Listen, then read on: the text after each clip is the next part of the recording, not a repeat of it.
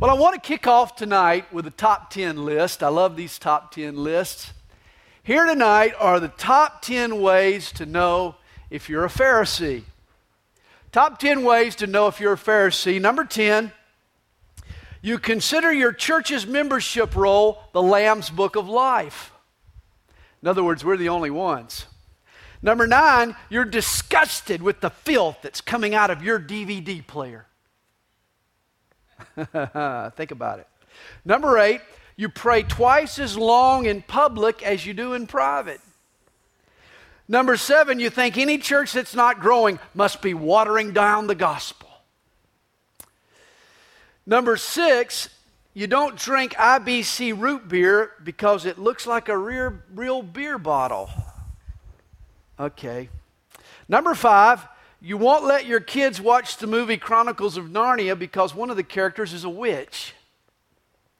The number four way you know you're a Pharisee, you read only the King James Version of the Bible because that's what Paul used. Number three, you walked out of a church once because it served real wine for communion. Number two, you're suspicious of everybody's motive but your own. And then the number one way you know you're a Pharisee, you tithe your money every paycheck and everybody knows it. Well, the Pharisees that we'll talk about tonight were a sect of Jews who colored the religious landscape of Jesus' day. Traditionalists, fundamentalists, they interpreted the law literally.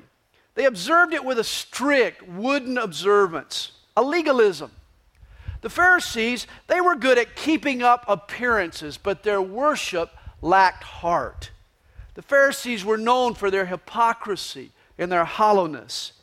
Sadly, the Pharisees are still alive and well. In fact, there might just be a little bit of Pharisee in all of us Tonight we're going to see what Jesus has to say about these Pharisees.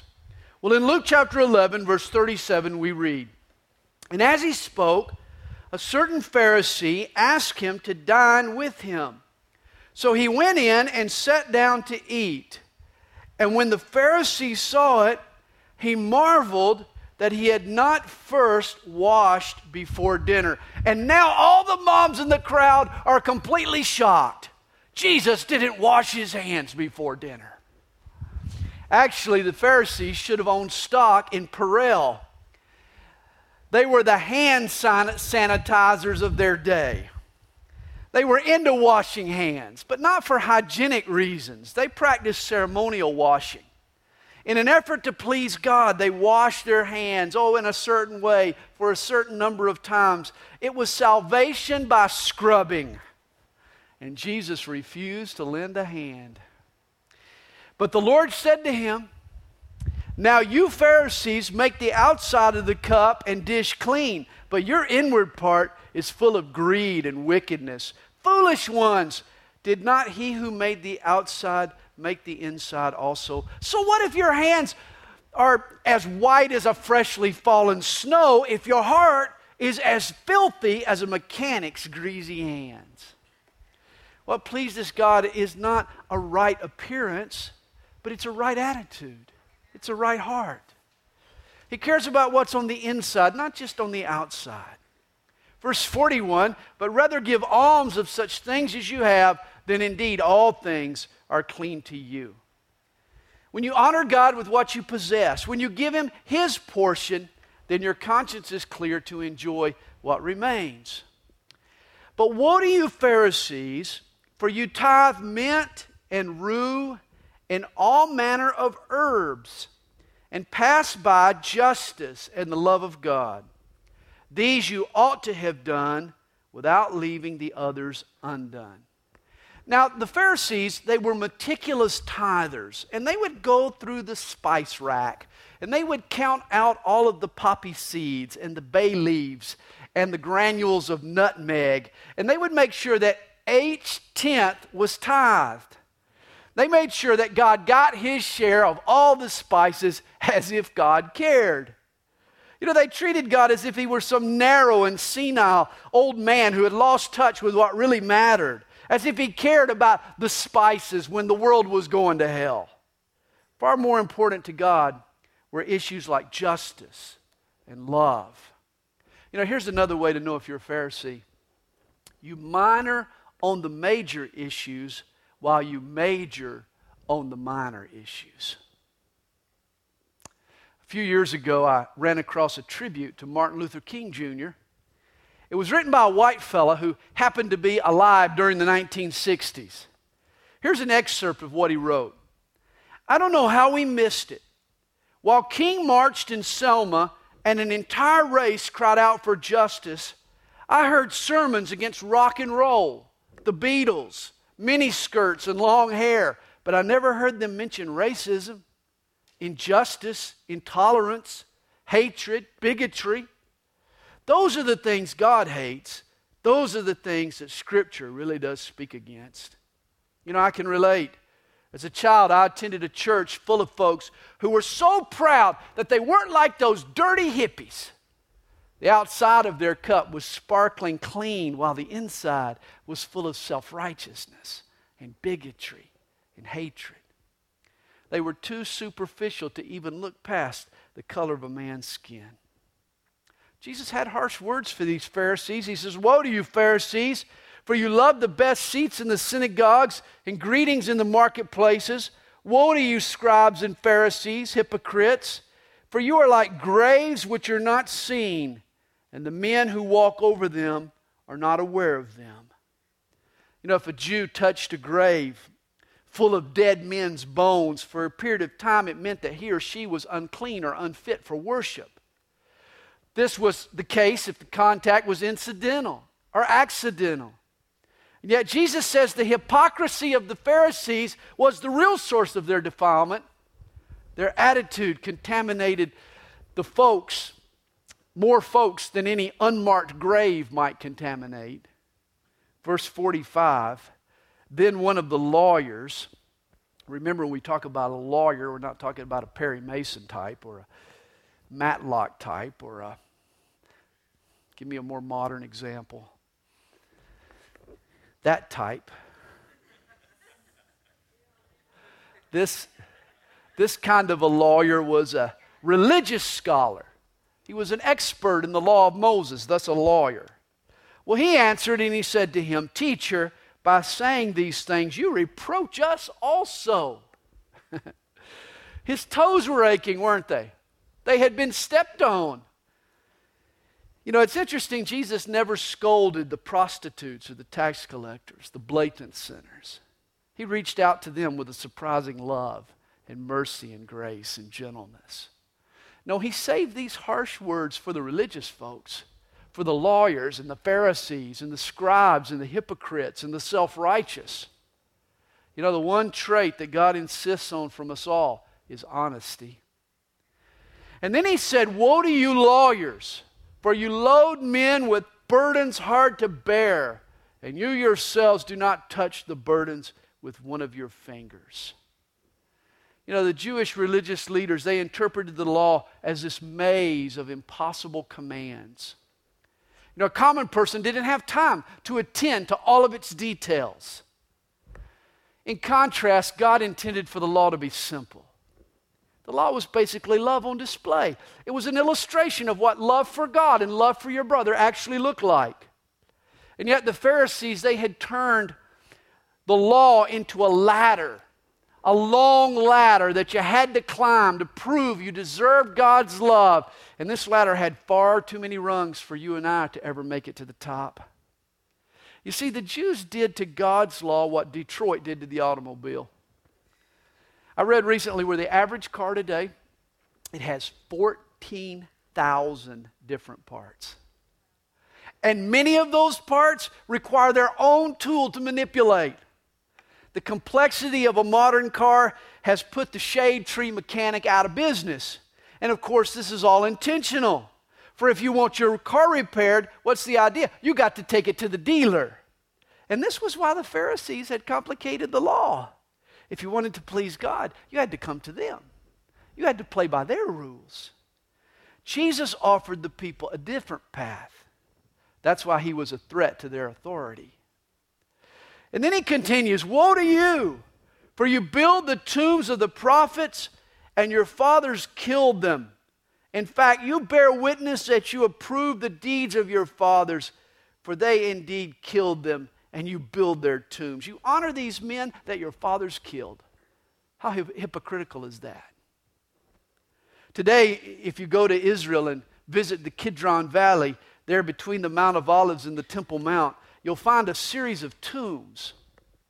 The Jews of Jesus' day built these tombs to honor the devotion and the piety of the prophets of old. Yet, ironically, the piety of these prophets would have pitted them against these Pharisees. I mean, the hypocritical Pharisees were honoring men that they would have tried to kill had they been living at the time. Well, he goes on, therefore, the wisdom of God also said, I will send them prophets and apostles and some of them they will kill and persecute, that the blood of all the prophets which was shed from the foundation of the world may be required of this generation. From the blood of Abel. You remember, Abel was the Bible's first martyr, was killed by Cain, his brother. To the blood of Zechariah. This was the Old Testament's last martyr who perished between the altar and the temple. Yes, I say to you, it shall be required of this generation. In other words, the Jewish establishment that nailed Jesus to the cross will bear the responsibility for having rejected the testimony of all the prophets, from the beginning to the end, from Abel all the way to Zechariah.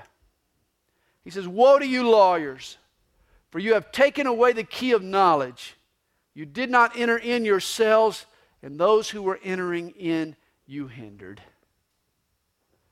It's been said if you can't lead, and you won't follow, then get out of the way. All you're being is a dandy roadblock. That's what these men were. That was the Pharisees. Supposedly, they were the representatives of heaven, yet they were sending folks to hell. You know, there's only one thing better than going to heaven, and that's taking somebody with you. But you know, there's only one thing worse than going to hell, and that's taking somebody with you. And that's what these Pharisees were doing.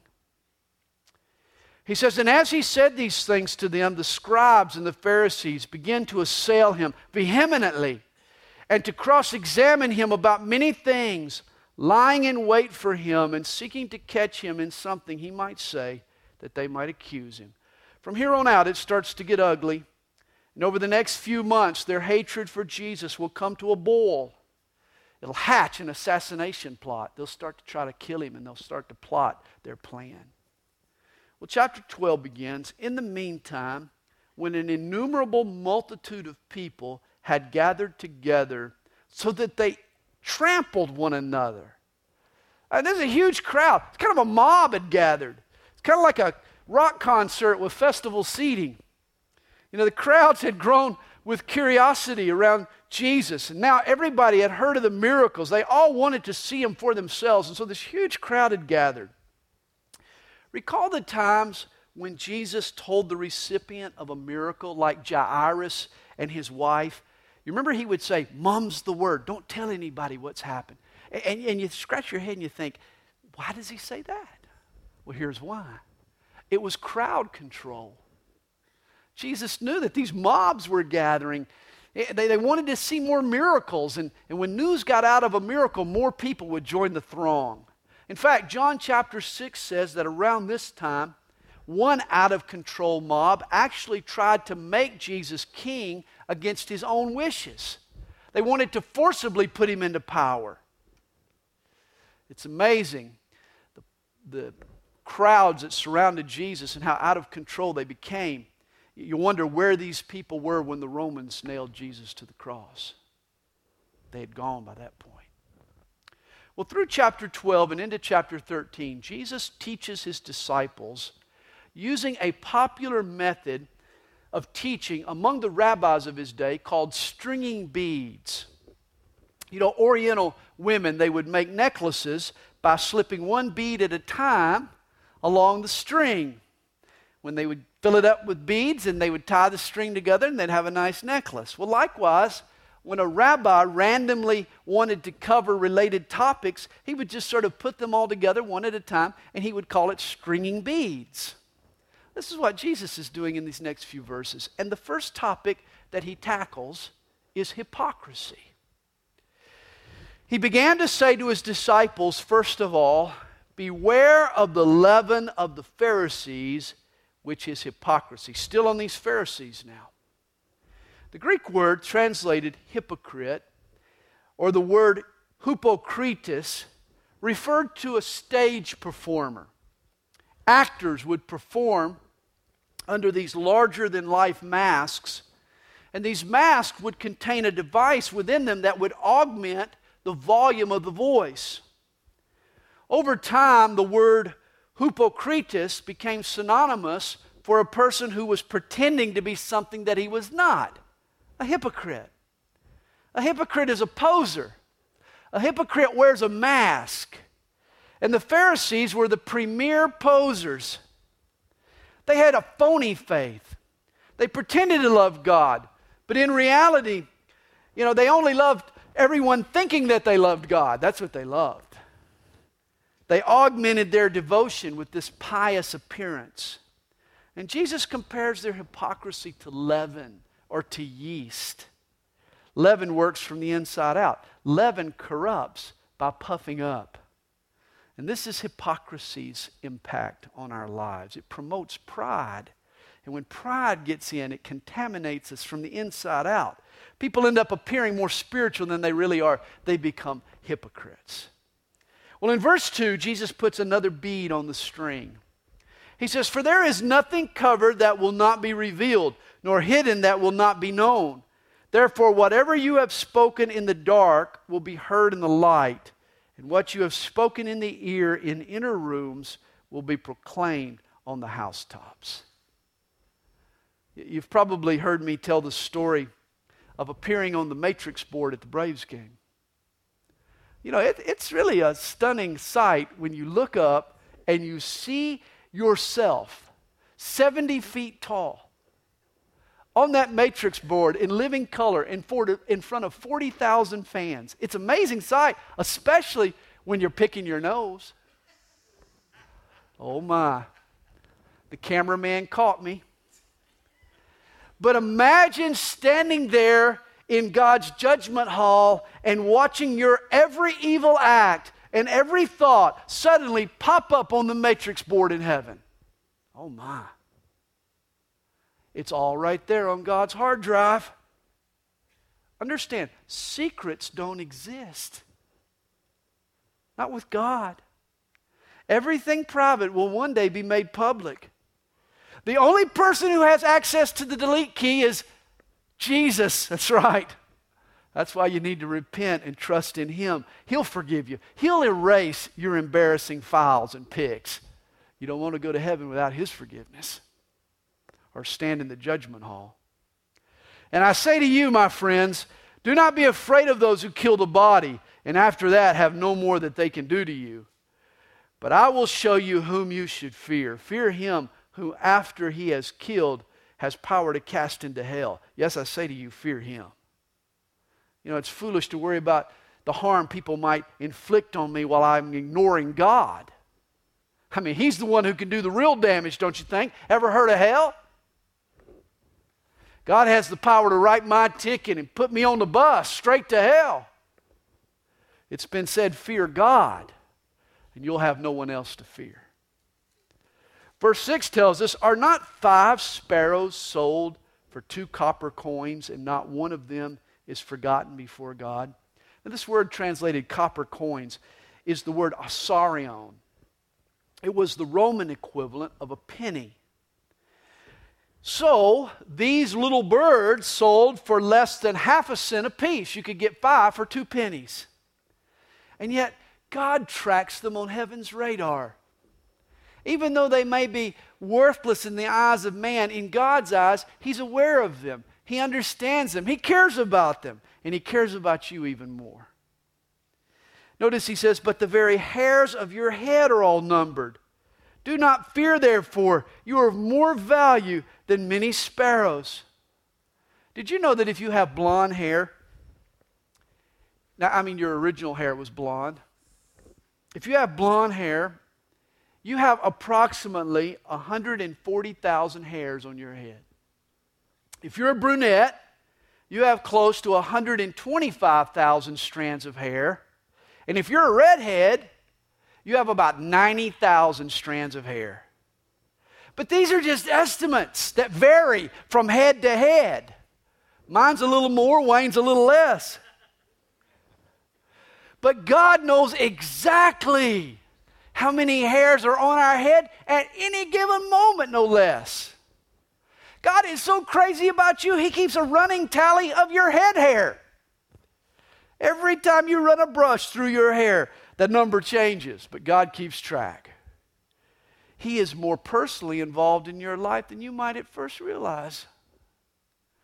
Also, I say to you, whoever confesses me before men, him the Son of Man also will confess before the angels of God. But he who denies me before men will be denied before the angels of God.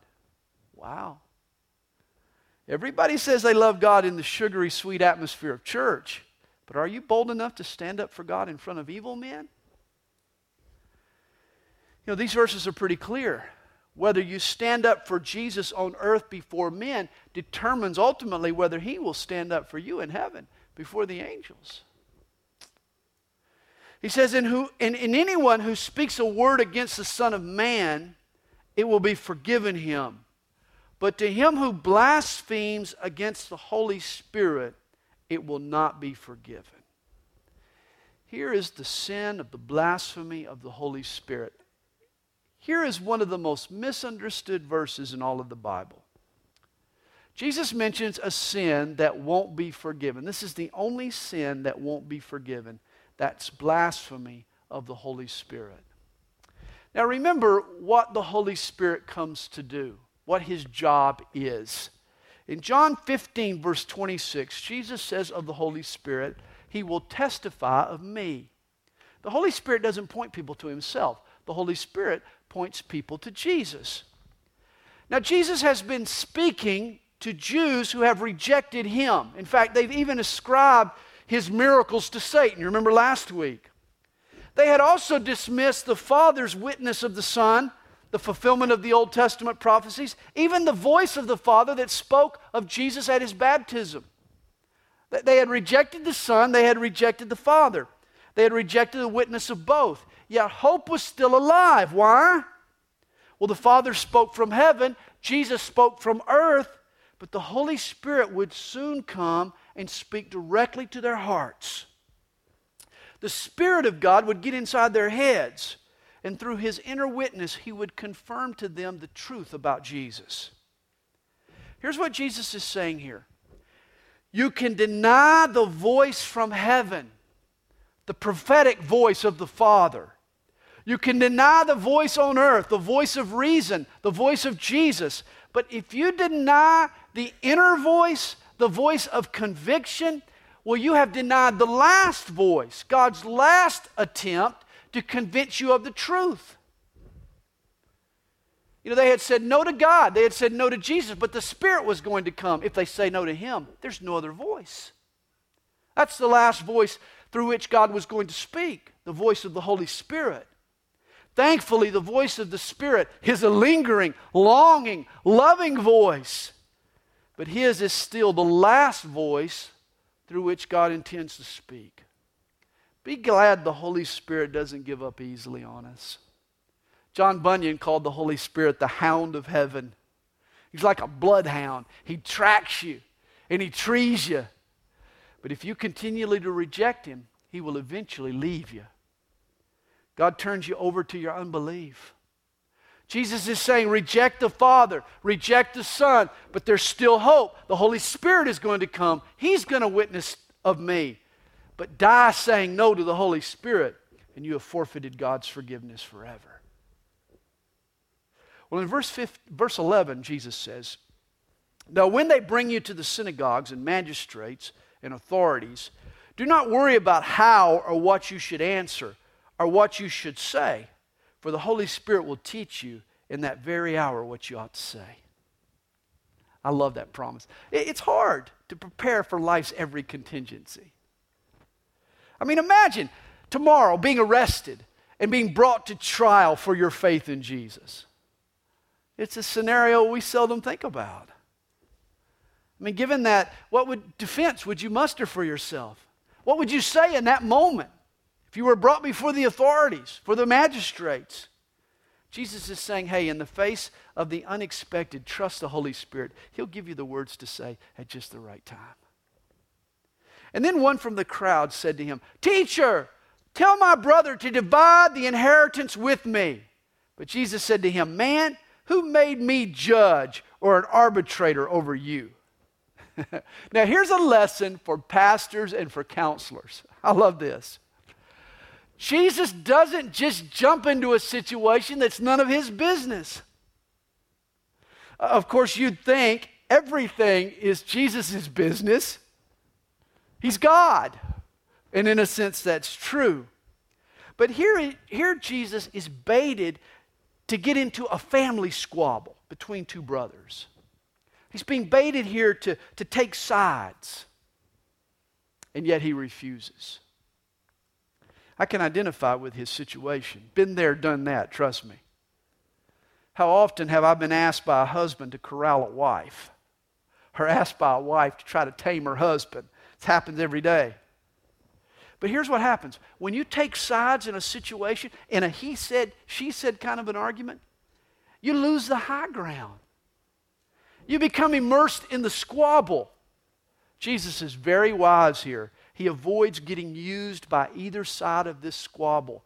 Instead, Jesus addresses the deeper problem that exists in both hearts. And he said to them, notice that, not, he didn't say to her or, or one brother or to the other brother, he said to them. He speaks to them both. He stays above the fray.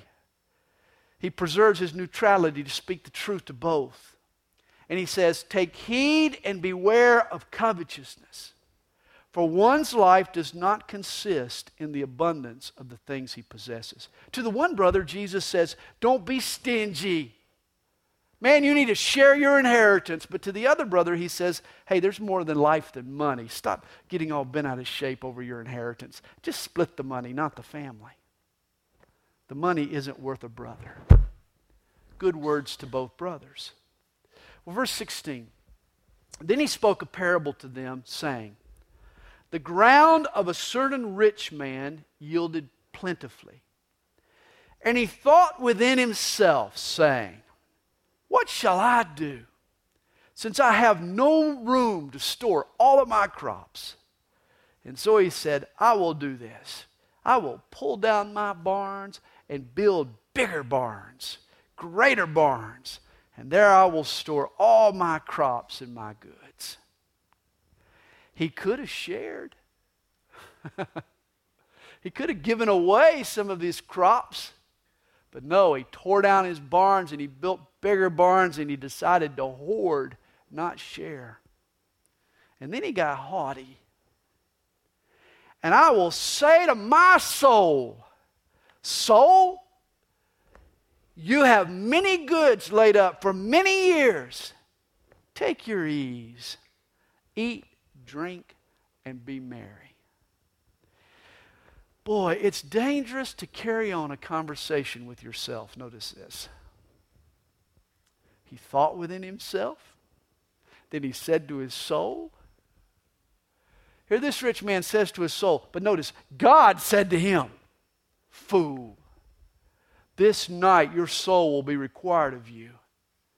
Then whose will those things be which you have provided? So he who lays up treasure for himself and is not rich toward God. You know, in contrast to the rich man, I heard of an elderly lady who lived just down the street from Southern Mississippi University. Her name was Osceola McCarty. She spent her 80 plus years in a one room shack washing clothes for the town's lawyers and doctors. And in the process, she saved a little money about $260,000. And rather than reward herself with an exotic vacation or with a new house, Mrs. McCarty donated the sum to Southern Miss to provide scholarships for needy students. What a lady. Hey, never say to your soul, Soul, take your ease. Eat, drink, and be merry. Our soul doesn't need to take its ease. Our soul needs to be stretched. Our soul needs to be challenged. Say to your body, take a break, take some ease, eat, drink, be merry. You can say that to your body, but don't say that to your soul. It's healthy to relax your body, but you need to keep stretching your soul, keep challenging your soul, keep growing your soul. Don't let your soul become sluggish. Keep pressing toward God, keep exercising toward godliness. Lay up treasure in heaven. Well, then Jesus said to his disciples, Therefore I say to you, do not worry about your life, what you will eat, nor about the body, what you will put on. Life is more than food and the body is more than clothing. Why don't we ever live like how can we live like life is food? We're always thinking about our next meal. Know, we're always thinking about the fancy restaurant. We're always thinking about what we're going to cook. Or, or life is clothing, the new clothes that we're going to buy. We live for the next shopping spree. Life is more than food and fashion. Don't get mired down in the trivial. Material concerns are of no value in the long run. Don't miss out. Don't get mired down in material, tangible concerns and miss out for the very reason you were created. You weren't created for food and fashion. You were created for heaven and for eternity and for God. He says, Consider the ravens, for they neither sow nor reap, which have neither storehouse nor, nor barn. They're not worried about their food. Why? For God feeds them. Of how much more value are you than the birds? Notice this worry is irreverent.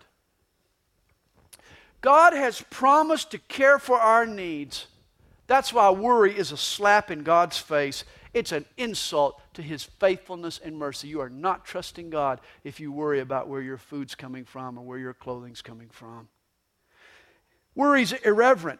And then he says, And which of you by worrying can add one cubit to his stature? If you then are not able to do the least, why are you anxious for the rest? You know, let's say you're vertically challenged.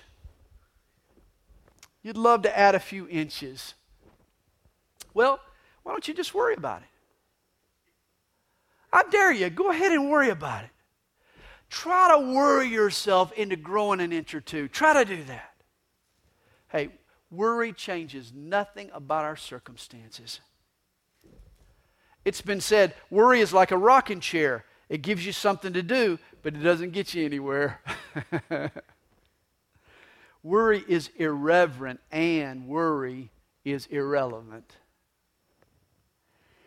And then he says, Consider the lilies, how they grow. They neither toil nor spin. And yet I say to you, even Solomon in all of his glory was not arrayed like one of these. If then God so clothes the grass, which today is in the field and tomorrow is thrown into the oven, how much more will He clothe you, O you of little faith? Notice this worry is irreverent, it's irrelevant, and it's irresponsible. Worry is just a waste of time. While you worry over matters God promises to provide, major issues in your life go unattended. And this is why He tells us and do not seek what you should eat or what you should drink, nor have an anxious mind. For all these things the nations of the world seek after. And your Father knows that you need these things. But seek the kingdom of God, and all these things will be added to you. Do not fear, little flock, for it is your Father's good pleasure to give you the kingdom. God is going to supply what we need materially. We need to focus on His kingdom. We need to focus on spiritual things. If you want to worry about something worthwhile, why don't you worry about the issues that concern God? Like the people around you in your neighborhood and at work that are going to hell. Why don't you worry about the health of your own spiritual life and the condition of your family? Why don't you worry about the strength of your church? If you want to worry about something, don't worry about the stuff God already, has already promised to provide. Worry about the things that are within your scope and within your realm to impact and affect. You know, here's the irony the key to worry is worry. If you worry about the right stuff, you won't have time for irreverent or irrelevant or irresponsible worry. He says, Sell what you have and give alms. Provide yourselves money bags which do not grow old a treasure in the heavens that does not fail, where no thief approaches nor moth destroys. See, here's another way to beat worry that I, I doubt if any of us even thought of. Sell what you worry about, and you won't be worried about it anymore. You're worried. just sell it, give alms to the Lord. You won't have to anything to worry about anymore. Great way to deal with worry. I'll never forget, we, we had a beagle. I don't know where we, Kathy brought this beagle home. And I was so worried about this beagle because it barked all night long. It woke up the neighbors. One time it jumped out of the second floor window and just dove out into the yard. It would always run away and get into the neighbor's garbage. And then it ate up my carpet and then it scratched through the door. And I worried constantly about this dog until I got rid of the dog. And the day I got rid of the dog, I had nothing else to worry about. Jesus says, sell what you have. You're worried about something, sell it. Give the proceeds to God. Send it on to heaven, and you won't have to worry about it any longer while you're on earth. You don't have to worry about eternal treasures, do you? Eternal treasures don't fall out of the bag, the money bag. They don't rot, they don't get stolen. Eternal stocks don't take a dive and belly up. Invest in the timeless, not the tenuous. And then he says in verse 34 For where your treasure is, there your heart will be also. I love this. Notice your heart follows your treasure. You will love what you value. John Wesley once said, When I have any money, I get rid of it as quickly as possible, lest it find a way into my heart. This is why we need to guard our hearts. You know, our love for God begins to grow cold when the wrong stuff starts to matter to us too much. It crowds God out, crowds out our love for God.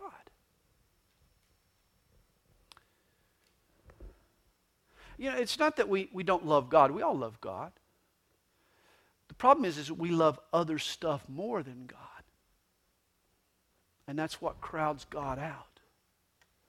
We need to measure our treasure. We need to value those things that are eternal and those things that are spiritual. And if we do, if our treasure's right in the right place, then our heart will follow. We will love God with all our hearts. Jesus says, Let your waist be girded and your lamps burning. I like this. In other words, be ready, be prepared. You know, Jesus is coming back. And that's why a man needs to hitch up his breeches and belt up his robe. When he does so, it's time to work. A woman lights a lamp when it's time to watch. And so, how do we get ready for the Lord's return? We work and we watch. We belt, gird up the waist and we get the lamp burning. Verse 36 And you yourselves be like men who wait for their master when he will return from the wedding, that when he comes and knocks, they may open to him immediately. Blessed are those servants whom the master, when he comes, will find watching. Assuredly, I say to you that he will gird himself and have them sit down to eat and will come and serve them. And if he should come in the second watch, that was between 9 p.m. and midnight. The night was divided into four watches. Or come in the third watch, that was from midnight to 3 in the morning. In other words, if he were to come in the wee hours, and find them so. Blessed are those servants. But know this that if the master of the house had known what hour the thief would come, he would have watched and not allowed his house to be broken into. Notice a thief's success is due to the element of surprise. Thus, if you're watching, it's easy to defend your house. Just be ready. Years ago, I read the story of Thomas Jones. At the time, he was 24 years old when he was arrested for robbing a restaurant in Santa Barbara, California. He handed the cashier a note that threatened to shot her. Of course, he misspelled the word shot. He spelled it, or he misspelled the word shoot. He spelled it S H O T. He meant to say shoot. He said shot. Well, the thief was caught when the police set up a roadblock.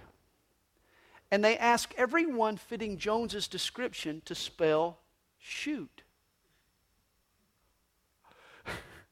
Jones was consistent. He spelled it S H O T, and he was easily apprehended. In other words, it's easy to catch a thief when you know what to look for. And this is how you stay ready for the Lord's return. You know what to look for, you pay attention. Verse 40 Therefore, you also be ready, for the Son of Man is coming at an hour you do not expect. Jesus is going to come as a thief in the night, surprisingly and suddenly, unexpectedly.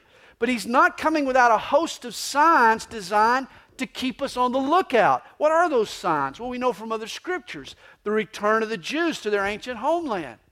It's a sign that the end is near, the rebirth of the nation Israel the reunification of Europe, Russian hostilities toward Israel, a growing anti Jewish sentiment all over the world, an age of global travel and worldwide communication. These are things we see happening in our day, and yet the Bible predicted these things long ago as signs of the Lord's soon return. I believe we're on the threshold of the rapture of the church. And this is why these words are so important for us tonight. We need to be watching and working and ready for Jesus' return. Well, then Peter said to him, Lord, do you speak this parable only to us or to all people? Peter didn't realize the long term global impact of Jesus' return. And the Lord said, Who then is that faithful and wise steward whom his master will make ruler over his household to give them their portion of food in due season?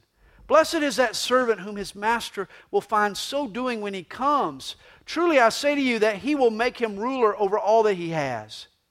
And if that servant says in his heart, My master is delaying his coming, and begins to beat the male and female servants and to eat and drink and be drunk, the master of that servant will come on a day when he is not looking for him, and an hour when he is not aware, and will cut him in two and appoint him his portion with the unbelievers. And that servant who knew his master's will and did not prepare himself or do according to his will shall be beaten with many stripes. In other words, it will not go well for the man who ignores God's coming, who thinks he has forever, who begins to mistreat the people around him because he doesn't think there's a day of reckoning on the horizon. I mean, notice too, if you shun the master's return, notice you end up numbered with the unbelievers. Give his portion with the unbelievers. If you don't believe in the Lord's soon return, you'll be numbered with the unbelievers. Apparently, real believers believe the whole truth about Jesus. Not just that he came 2,000 years ago, but that he's coming again. Verse 48. But, who, but he who did not know yet committed things deserving of stripes shall be beaten with few. For everyone to whom much is given, from him much will be required, and to whom much has been committed of him, they will ask the more. Here, here's a, a golden principle knowledge and opportunity produces responsibility. I mean, when it comes to the rewarding of our service, God grades on a sliding scale. you know a lot, a lot gets expected from you you know a little, then the expectations get reduced. Well, he goes on, I came to send fire on the earth, and how I wish it were already kindled. Boy, you can hear the emotion in Jesus' voice here. How I wish it were already kindled. One day, Jesus is going to call down fire to devour a wicked world. You know, even while on on earth. Jesus longed to flex his righteous muscles and bring judgment, but he knew that first he needed to bear a cross and be judged for our sin. This is the experience Jesus refers to here in verse 50. But I have a baptism to be baptized with, and how distressed I am till it's accomplished. He knows what awaits him.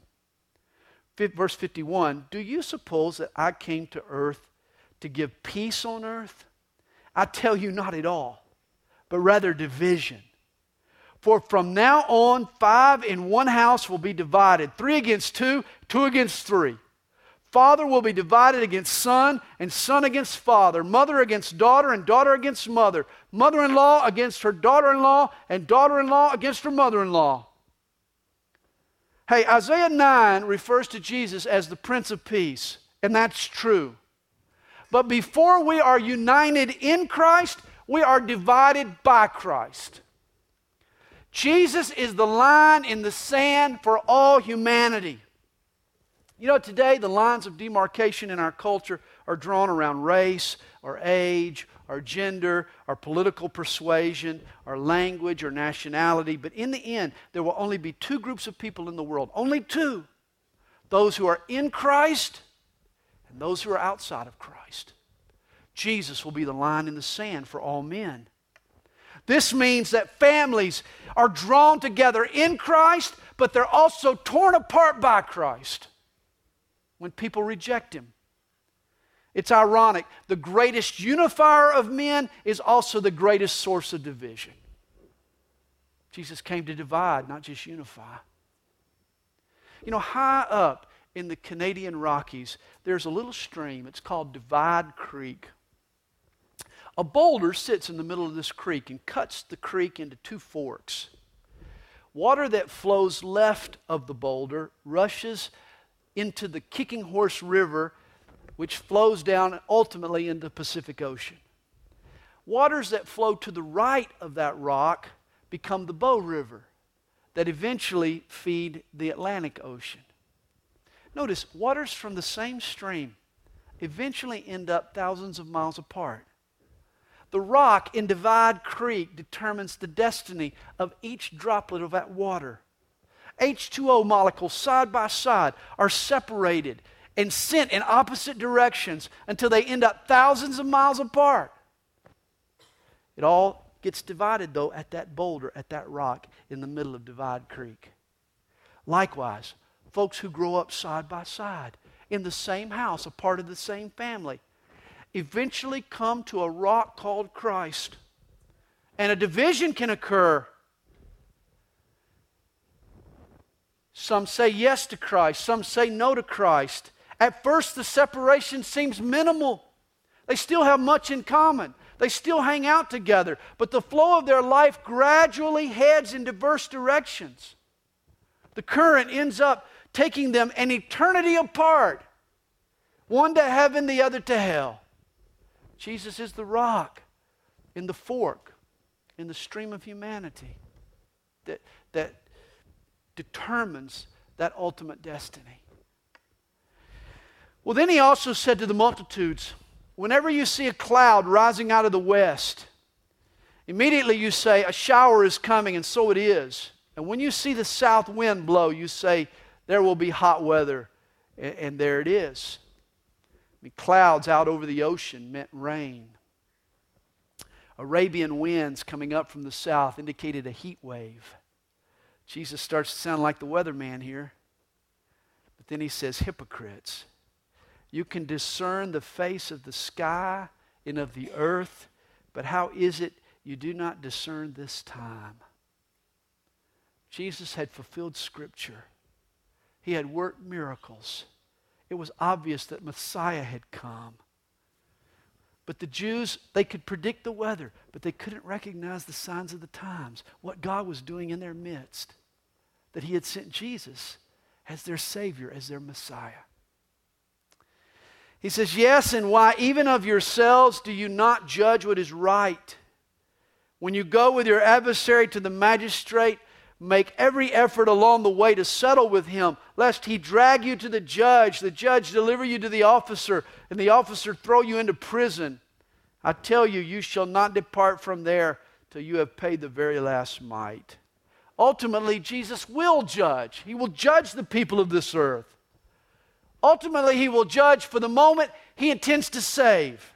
So while it's now, while we're in the moment, before the judge slams his gavel, look for the plea. Try to settle out of court's what I'd say. And understand there's a deal on the table. Trust in Jesus and He'll pardon all your sin. But go to court be tried for what you've done, you'll be proven guilty. and you'll pay every last mite. Better to opt for God's grace and God's mercy and receive His forgiveness today. Well, there we have tonight's chapters.